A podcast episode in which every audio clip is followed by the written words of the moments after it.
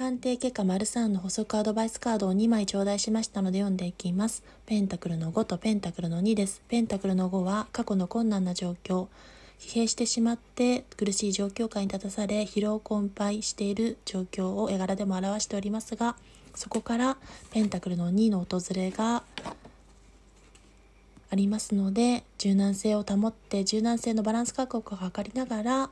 今までの行動を正しい方向性へと正していけるというところが出ておりましたので、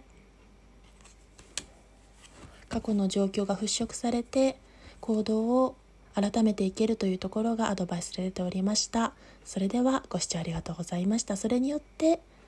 未来の最終結果の楽しい状態を保っていけるというところが、これからそこに向かっていけるというところが出ておりました。最後までご視聴ありがとうございました。